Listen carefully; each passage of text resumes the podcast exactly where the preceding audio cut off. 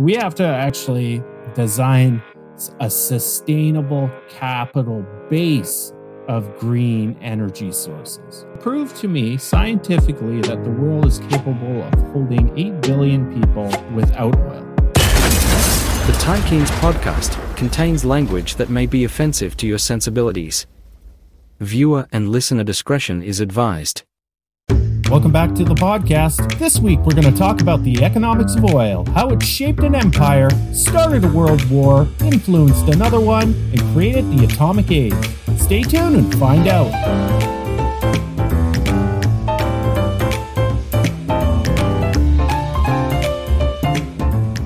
Welcome back to the podcast. I'm Ty Keynes. Today, we're going to be talking about the economics of oil. You got it.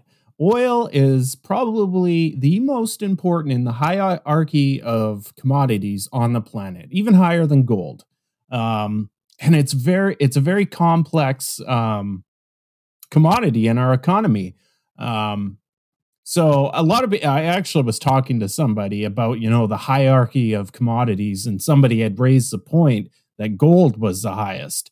And I countered that with the fact that actually gold actually derives its value from energy. And that energy can come from a lot of different sources. So in the Egyptian days, that energy came from humans, most likely slavery, okay, to extract the gold, right?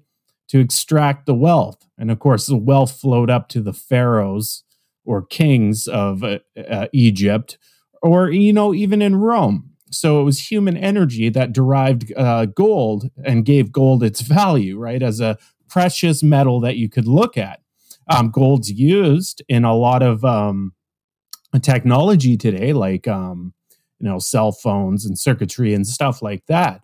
But it's all derived from energy. And in the modern day, our energy is used or created by oil. So human slavery no longer exists. We have economic slavery. And this is because of oil. Okay? So oil has changed the face of the planet in a lot of ways. So we've had empires throughout the ages. What's different with the empires now, and of course we're talking about the American Empire and post-World War II, the Soviet Union, and now of course we're seeing the next rise in China as an empire. What's changed is these empires are deriving their energy from oil, not slavery. And it's changed the dynamic in a drastic way. Oil really was one of the causes of World War I. It influenced drastically how we fought World War II. It created the atomic age. And I know a lot of people are going to be like, what the fuck are you talking about? It created the atomic age. That's a separate type of energy. But without the oil, the output you get from oil, from a barrel of oil, is very economical. And in order to run a huge program like the Manhattan program in the United States required a ton of fucking energy. And that wasn't humans, turning a water wheel or, pedaling on a bike to charge up a battery. That's not where it fucking came from. It came from oil. So without the revolution of the oil age, there would be no atomic age. So you could say the atomic age and the oil age are inseparably linked. So that's been a big driver. Now, of course, nowadays, it's at the forefront of our conversations economically and environmentally. So the we're seeing it in the weather this summer in the global north is a confirmation that climate change is truly happening. We are in a crisis. We're seeing the beginning of it. It's only going to get worse. Okay, it's only going to get worse. It's going to affect food. It's going to affect the things that you love to fucking get, like your cell phones. It's going to affect all those things. So all those things that we take for granted was from this energy age of oil. Ironically, it is going to be our undoing as well from a CO2 perspective. So the dynamics of oil are really fucking powerful right now.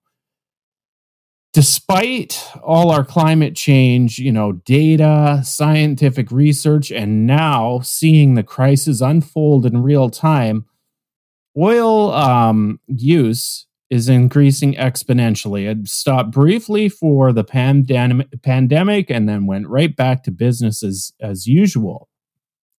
So the economics of oil is a dynamic system. I was watching one of Doug, the MMT Macro Trader's market reports, I believe, or market recap. You can check out his YouTube channel at MMT Macro Trader. And he was raising some interesting points about, what is the benefit of oil prices? Like, do oil prices going higher, knock down an economy? Now, intuitively, you're going to say, of course it does, right? If you're agreeing with me that oil is at the top of the hierarchy of commodities, because we drive our energy, our primary energy comes from oil.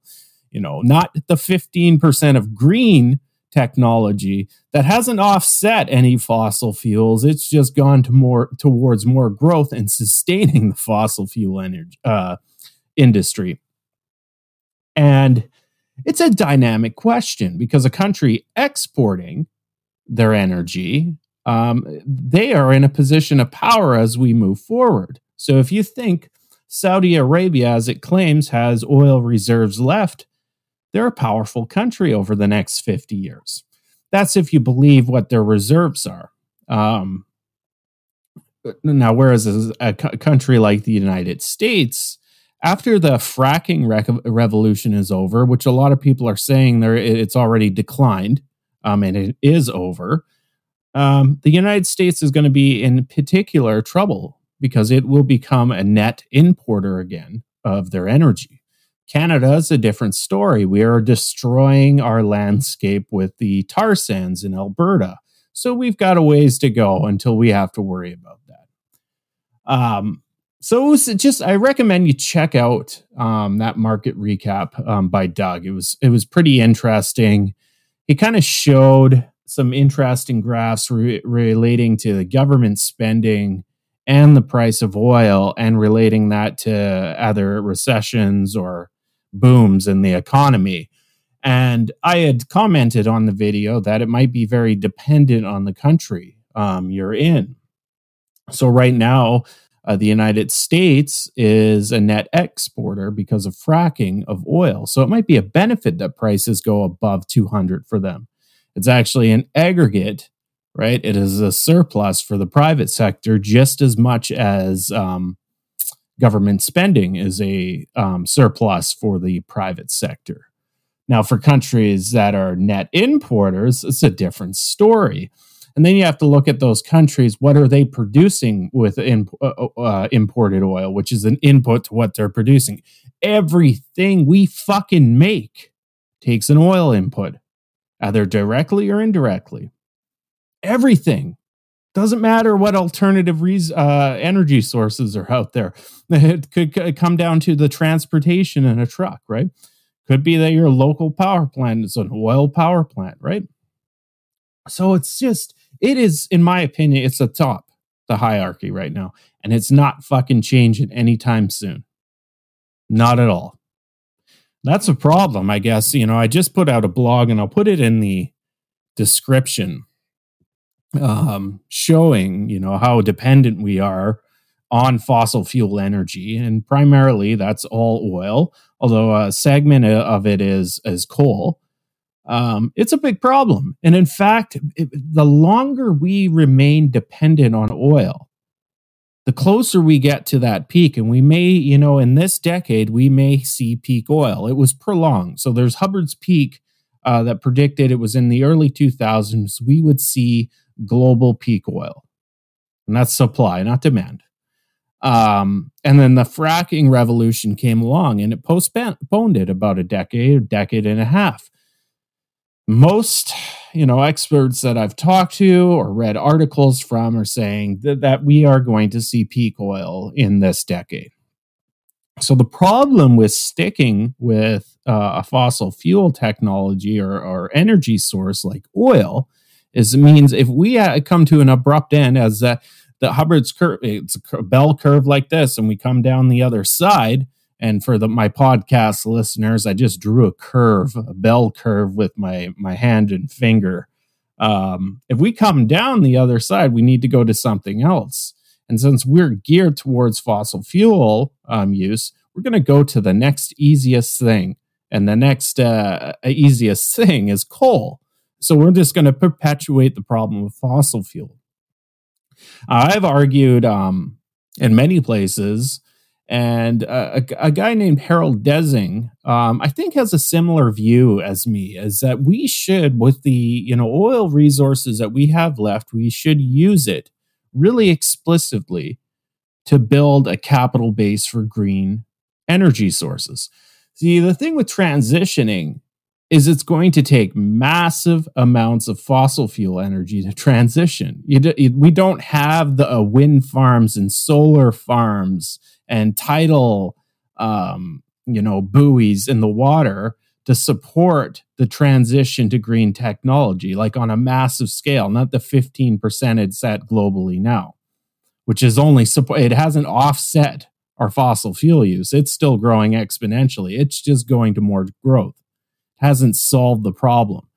In order to actually offset the fossil fuel use, we really need to build a green energy capital base, which will take about 20 years. That's my estimate. The papers that I've seen, that's if we did a concerted effort, it would take about 20 years. During that time, to do that, it's going to take a massive amount of fossil fuel.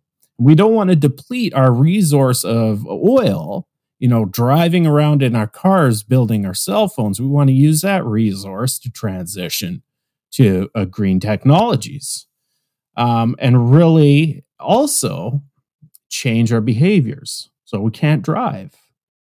We can't drive unless, our plug-in cars are being entirely 100% recharged by renewable energy, which is a ways off. Because right now, when you charge your car, you're still burning fossil fuel. You're just not doing it directly. You're just doing it in the dark. Don't get fucking fooled by that, right? Right now, electric cars are a gimmick. They have the potential to revolutionize our planet in addressing CO2 emissions, but right now they are a commercial gimmick, right? Because the way you charge your car requires fossil fuel. The way they build and manufacture these cars requires a massive amount of fossil fuel, right? You're just rearranging where the fossil fuel use is happening, right? This is all oil, right?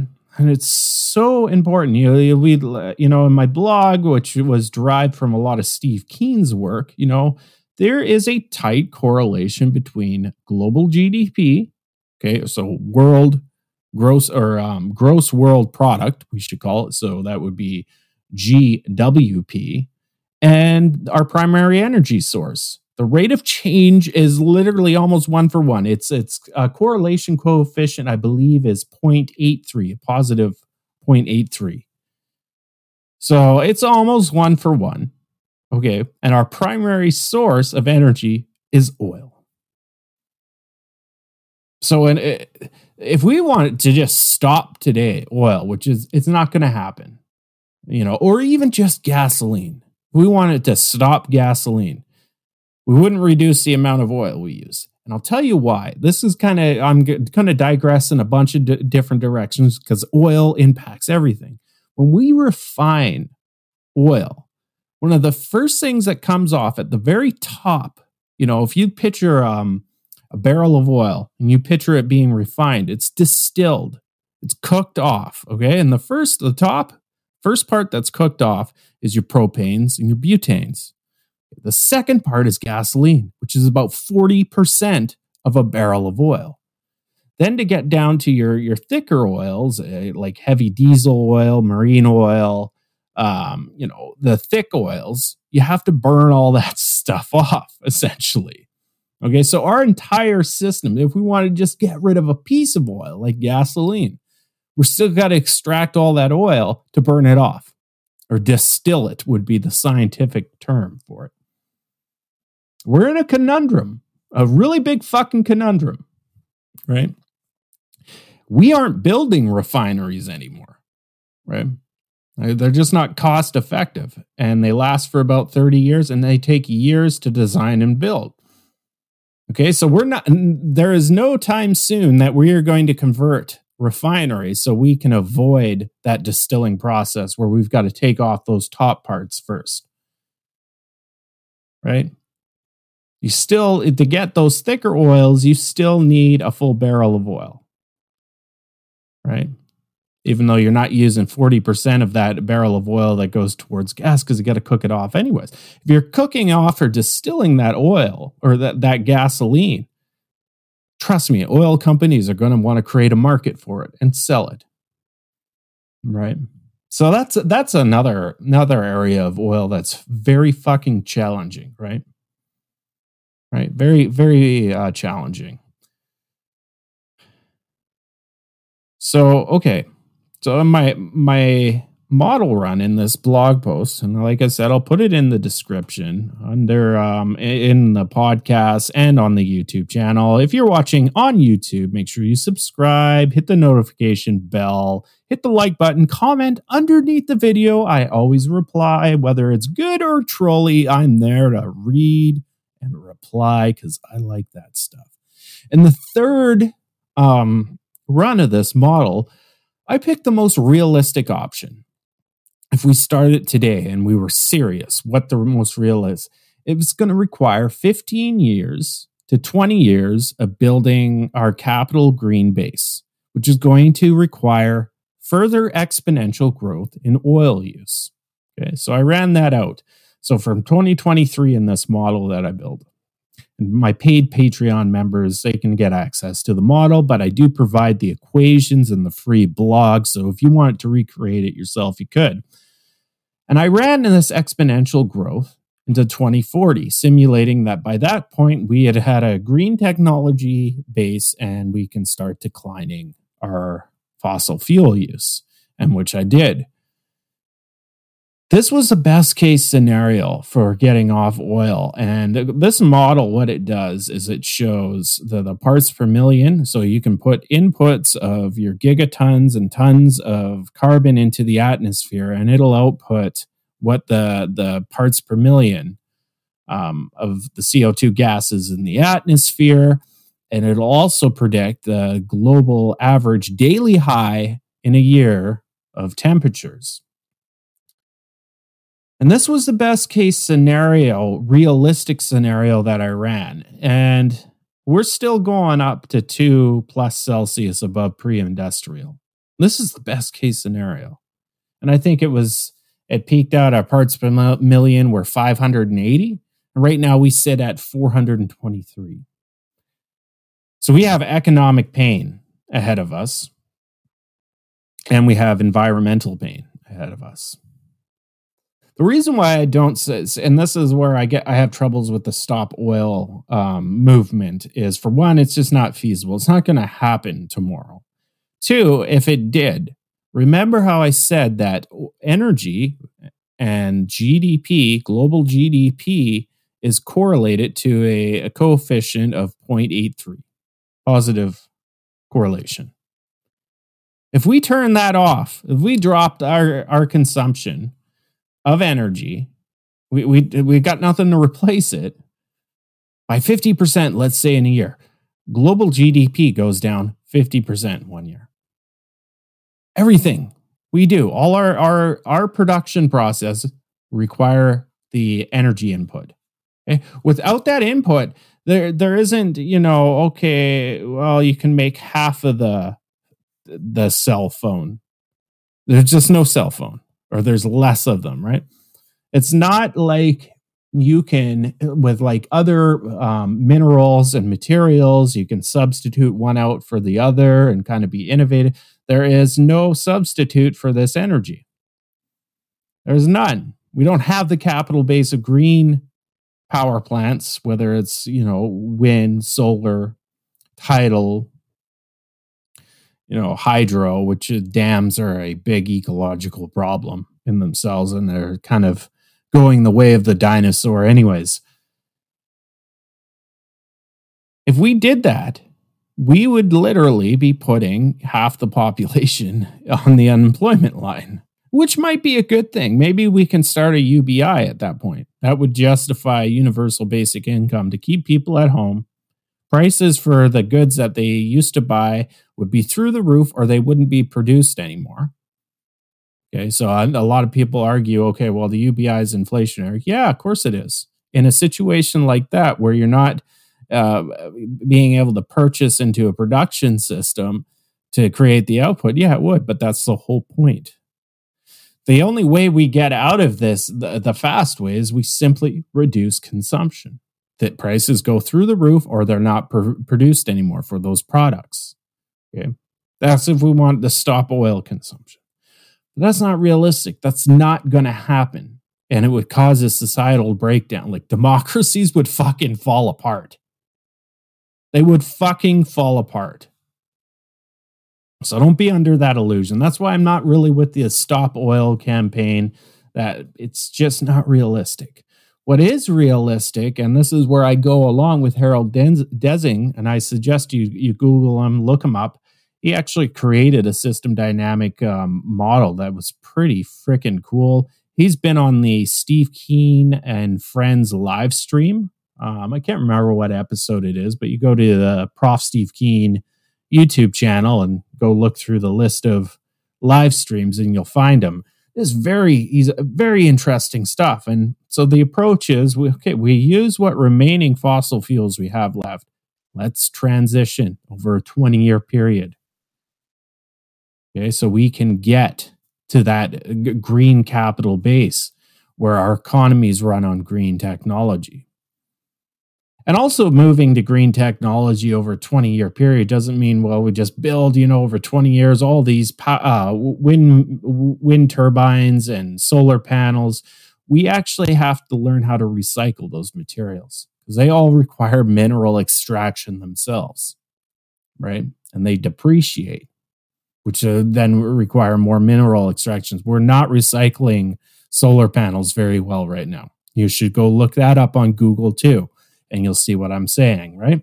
So we have to actually design a sustainable capital base of green energy sources, right? Not just building these monstrosities that can produce the green energy, but they themselves require tons of material extraction. We want to do that in the beginning, but we want these technologies to last or be repairable and recyclable well into the future, so they truly are sustainable. So when I'm talking about that 20-year horizon, it's not just simply putting up the turbines or putting up the solar panels, right? It's developing techniques so they are not depreciating and wasting away so fast that we have to extract tons of resources during the time period that we're trying to build up these the infrastructure of green technology, right? Because imagine if we're actually, by the year 15, we're actually starting to replace this capital base that we built up. And we're replacing it with raw resources out of the ground. And we may not have enough green technology at that point to extract those raw resources. So we're turning to carbon energy to do that. Fossil fuel. That's the conundrum we're in. It's so easy to say, well, we've got the technology, we'll just move over to it. It's a complex system with a bunch of feedbacks in it, right? And when you look at it holistically, you realize we've really put ourselves in a fucking bind here. We really should have listened to the Limits of Growth when it was published in 1972. We really should have done that. We would have had a chance for sustainability then. Dennis Meadows completely, and he started saying this back in the 2000s, early 2000s. We passed the point of sustainability. Sustainability means what? We're at 8 billion people, what we're doing economically, we'll just stop here. No more growth, but we'll hold it here. We're way fucking past that, right? And when you start just doing a mental model using a systems thinking perspective, you start seeing the issues when transitioning to green technologies. Really what the dark secrets of that are. I'm not rejecting green technology. That is the only way forward. But I'm saying it is not an easy path there, because we wasted 50 years of knowledge knowing the impending crisis was going to happen. We did nothing about it. And now we're at the point, well, we need to be sustainable. No, we need to actually reduce consumption. The carrying capacity of the planet population-wise, 8 billion people is probably too many people. I don't see it myself. Anybody in the comments, prove me wrong. You know, in the YouTube comments, you see this on social media or whatever. Prove me wrong. Prove to me scientifically that the world is capable of holding 8 billion people without oil. Prove it to me. Right? That's the true economics of oil. Not the market value. We can touch on the market value, right? If you look at it and remove all the noise from the year 2000 to now, you are seeing a price rise. You can discount the fact that all currencies are being devalued over time, and oil is measured on the international market in U.S. dollars. The U.S. dollar has been depreciating during that time, so obviously oil increases, but it's spiked since the 2000 onwards. Because it's becoming harder and harder to extract. We are seeing the results of the limits to growth. Even though it did not explicitly in the limits of growth talk about oil, it implicitly described the situation we are now seeing today in what's called the business as usual run they did in that model. Right? So that's the monetary economics of oil. It is going to get more and more expensive. Since oil is the input of every product right now on our planet, that means inflation. We are going to see more and more inflation. And there's nothing central banks can do to stop it. There's nothing the governments of the planet can do to stop it. It is the reality of being dependent on the fossil fuel we call oil. Period. Right? You can see it in the price of oil now. We've seen fluctuations during... The great thing is there was a little test during the pandemic where Texas crude went to negative $20. I don't know. You go talk to Doug, the MMT Macro Trader. He's a market guy. What the fuck happened there? I guess they were forward contracts, okay, that caused the negative price value. But it's a kind of a positive test that really, and the environments are, you know, pollution cleared up too during the lockdowns and stuff. We could do it, but there'd be a hell of a lot of economic pain, right? We can reverse human-caused climate change. We saw it, the tiny beginnings of it during the lockdown, the early part of the pandemic. Oil is our gold at this point. It's worth more than anything. It's not going to be like that forever because it's not going to be around forever. And that's why it's so alarming that we're at this point, 2023, and we're still 100% relying on oil. There's noise with, you know, Tesla cars, right? And, you know, the bit of green energy that, you know, has just gone entirely to growth. So we can just extract more shit from the ground. But we are still 100% dependent on oil globally. I'd argue that, you know, the prosperity we've had since World War II, and we obviously, you know, America's invaded countries and other countries have had skirmishes and wars, but there's been no global war, is because oil has provided a cheap source of energy that didn't require human slavery. So we've kind of all been sleepwalking for 70 years. Right. And this kind of bubble of happiness, of cheap available energy, where we don't have to toil, in the ditches. It's probably a big reason why there's been a huge gap in conflicts, and we're starting to see that deteriorate. Ukraine is an example. So it's alarming that we are still dependent on that, because if that goes, what's to stop those global conflicts from happening right away? And how do we support our infrastructure, on whatever side of the conflict you're on, without oil? Well, there's a war raging around you. And what happens when the biggest powers on this planet can't support their infrastructure and there's no hope, and they only have one weapon they can turn to end it? At that point, we've gone to mad. We are mad. Nuclear war becomes a fear at that point. And I'm not trying to sound like an alarmist, but when you have nothing to live for because your infrastructure is declining around you, because you don't have the energy to support it, plus you're facing constant conflict, desperate people do desperate things. Anyways, on that very, very fucking positive note, I'm Ty Keynes. Make sure you find me on Twitter at Ty Keynes, LinkedIn at Ty Keynes, YouTube at Ty Keynes. Of course, this podcast is on Spotify, Apple Podcasts, Google Podcasts, every other podcast company thing you can think about.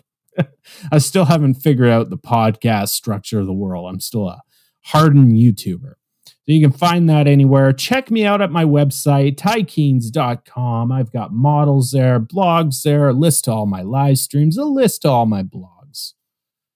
You can also support me on Patreon. I'm a day trader by day, so I make a living in the morning trading, and then I do all my research in the afternoon. So you can always support me there. There's a bunch of different pay levels, and then I provide extra models, extra blogs there, and extra insights, right, and communication. That I'll put a little extra effort into to people that actually pay me money. Buy me a cup of coffee. Buy me a case of beer. Anyways, guys, this is always fun. This is my journal. I will see you next week. Bye-bye.